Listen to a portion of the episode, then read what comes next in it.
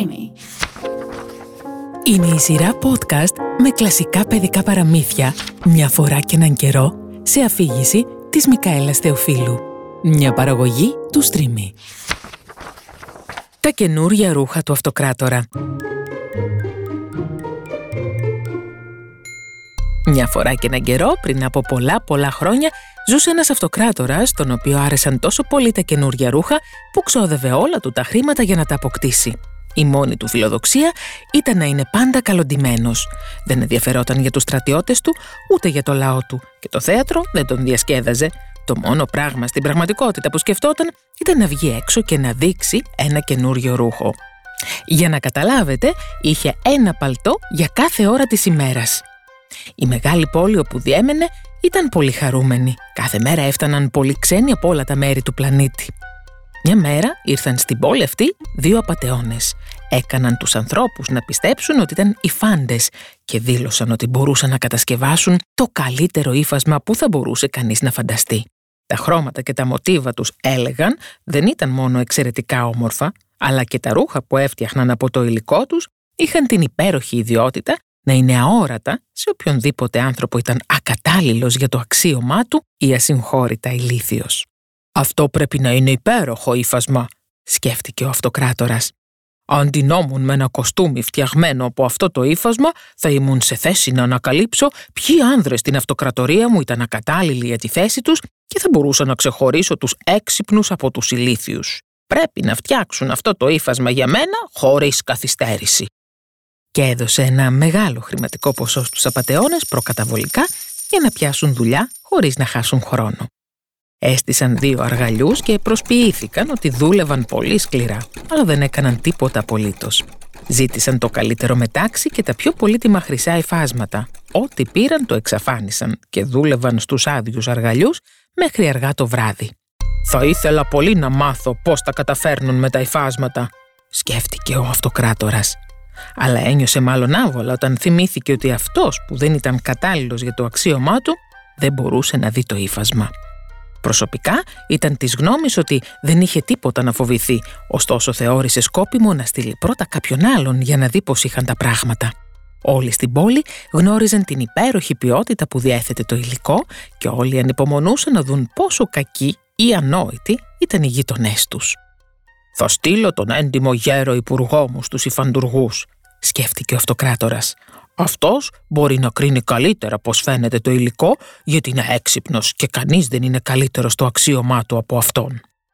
Ο παλιός καλός υπουργός μπήκε στο δωμάτιο όπου οι απατεώνες κάθονταν μπροστά στους άδειους αργαλιούς.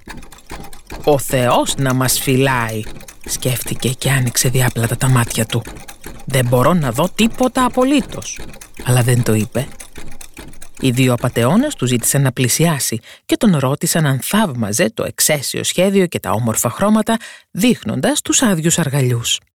Ο καημένος ο υπουργός προσπάθησε, αλλά δεν μπορούσε να δει τίποτα, γιατί δεν υπήρχε και τίποτα να δει.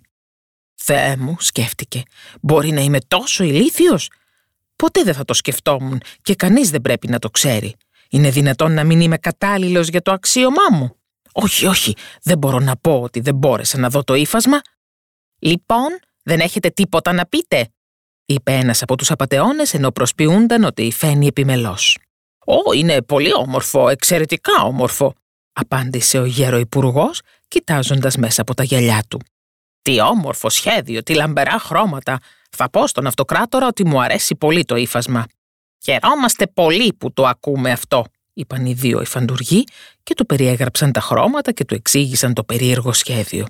Ο γέρος υπουργός άκουσε με προσοχή για να μπορέσει να διηγηθεί στον αυτοκράτορα όσα του είπαν. Και έτσι έκανε. Τώρα οι απαταιώνες ζήτησαν κι άλλα χρήματα, με τάξη και χρυσό ύφασμα, τα οποία χρειάζονταν για την ύφανση. Τα κράτησαν όλα για τον εαυτό τους. Ούτε μία κλωστή δεν πλησίασε τον αργαλιό, αλλά συνέχισαν, όπως μέχρι τώρα, να εργάζονται στους άδειους αργαλιούς.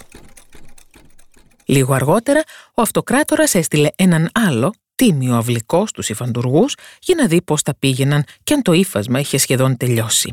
Όπως και ο παλιός υπουργός, κοίταξε και κοίταξε, αλλά δεν μπόρεσε να δει τίποτα, καθώς δεν υπήρχε και τίποτα να δει.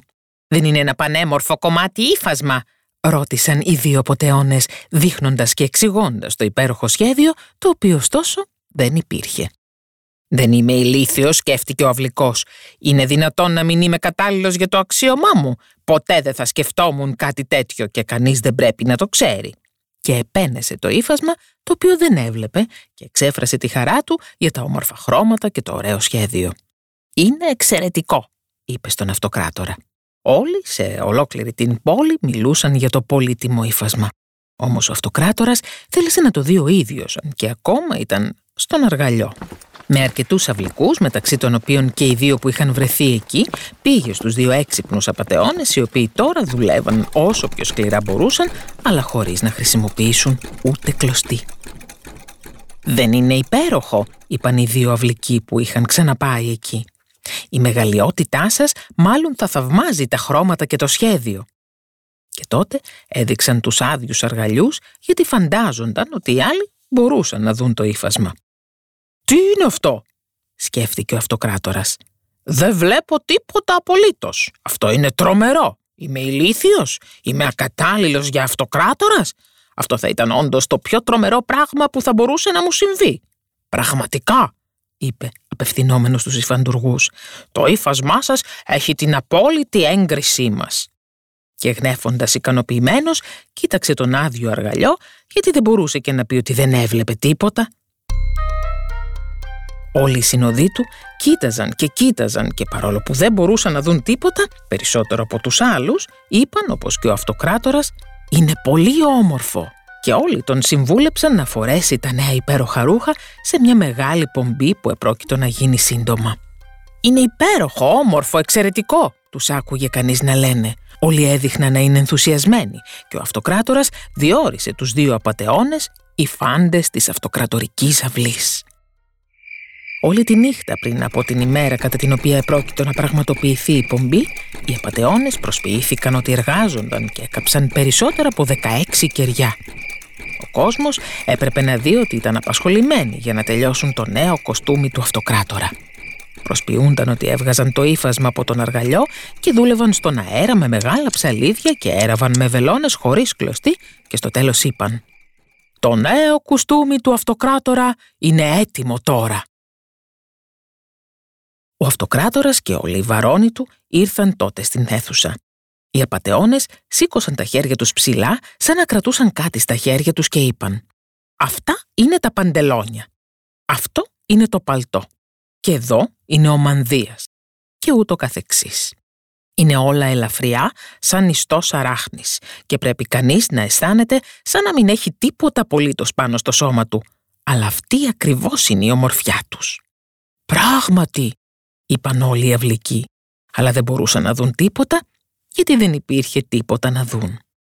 «Μήπως η μεγαλειότητά σας θα ήθελε τώρα να βγάλει τα ρούχα της», είπαν οι απατεώνες, «για να μπορέσουμε να βοηθήσουμε τη μεγαλειότητά σας να φορέσει το νέο κοστούμι μπροστά στον μεγάλο καθρέφτη». Ο αυτοκράτορας γδύθηκε και οι απατεώνες προσποιήθηκαν ότι του φόρεσαν το καινούριο κοστούμι, το ένα κομμάτι μετά το άλλο. Και ο αυτοκράτορας κοίταξε τον εαυτό του στον καθρέφτη από κάθε πλευρά. «Πόσο καλά φαίνονται, πόσο του ταιριάζουν», είπαν όλοι. «Τι όμορφο κουστούμι, τι ωραία χρώματα, αυτό είναι ένα υπέροχο κοστούμι». Ο τελετάρχης ανακοίνωσε ότι ήταν έτοιμοι οι πυρέτες που θα μετέφεραν το βασιλιά στην άμαξα για την πομπή. «Είμαι έτοιμος», είπε ο αυτοκράτορας. «Δεν μου ταιριάζει θαυμάσια το κοστούμι μου». Στη συνέχεια στράφηκε για άλλη μια φορά στον καθρέφτη για να νομίζει ο κόσμος ότι θαύμαζε τα ρούχα του. Οι υπηρέτες που επρόκειτο να μεταφέρουν την ουρά της κάπας του βασιλιά άπλωσαν τα χέρια τους προς το έδαφος σαν να σήκωναν όντως μια μακριά κάπα και προσποιήθηκαν ότι κρατούσαν κάτι στα χέρια τους. Δεν ήθελαν να μάθει ο κόσμος ότι δεν μπορούσαν να δουν τίποτα. Ο αυτοκράτορας παρέλασε στην πομπή κάτω από το όμορφο στέγαστρο και όλοι όσοι τον είδαν στον δρόμο και από τα παράθυρα αναφώνησαν. «Πράγματι, το νέο κοστούμι του αυτοκράτορα είναι ασύγκριτο. Τι μακριά κάπα έχει, πόσο καλά του ταιριάζει». Κανείς δεν ήθελε να καταλάβουν ότι δεν έβλεπαν τίποτα, γιατί τότε θα ήταν ακατάλληλοι για το αξίωμά τους οι πολύ ανόητοι. Έτσι, ποτέ τα καινούρια ρούχα του αυτοκράτορα δεν θαυμάστηκαν περισσότερο. «Μα δεν φοράει καθόλου ρούχα», είπε τελικά ένα μικρό παιδί. «Θεέ μου, ακούστε τη φωνή ενός αθώου παιδιού», είπε ο πατέρας του. Και ο ένας ψιθύρισε στον άλλον τι είχε πει το παιδί. «Μα δεν φοράει τίποτα», φώναξε τελικά όλος ο λαός. Αυτό έκανε βαθιά εντύπωση στον αυτοκράτορα γιατί του φάνηκε ότι είχαν δίκιο. Αλλά σκέφτηκε μέσα του. Τώρα πρέπει να αντέξω μέχρι τέλους. Και οι βαστάζοι περπατούσαν με ακόμα μεγαλύτερη αξιοπρέπεια σαν να μετέφεραν τη μακριά κάπα που δεν υπήρχε. Στο τέλος της πομπής, ο βασιλιάς κατάλαβε ότι το παιδί έχει δίκιο και ότι οι δύο υφάντες τον κορόιδεψαν. Αμέσως καβάλισε το άλογό του καλπάζοντας προς το παλάτι ντροπιασμένος και παίρνοντας μαζί του και το αγόρι που είχε το θάρρος να πει την αλήθεια. Όλοι πίστεψαν ότι ο αυτοκράτορας θα τιμωρούσε το παιδάκι επειδή είπε την αλήθεια και τον τρόπιασε. Την επόμενη μέρα όμως ο αυτοκράτορας έβγαλε ανακοίνωση όπου επενούσε το αγόρι, λέγοντας ότι είναι έξυπνο και ειλικρινές γιατί είπε την αλήθεια χωρίς να φοβηθεί. Γι' αυτό το επιβράβευσε στέλνοντας σακιά γεμάτα χρυσάφι στους φτωχούς γονείς του. Από τότε, ο αυτοκράτορας σταμάτησε να ασχολείται μόνο με τα καινούρια του ρούχα και αποφάσισε να κυβερνά τη χώρα του δίκαια και σοφά. Και έζησαν αυτοί καλά και εμείς καλύτερα. Ήταν η σειρά podcast «Μια φορά και έναν καιρό». Μια παραγωγή του Streamy.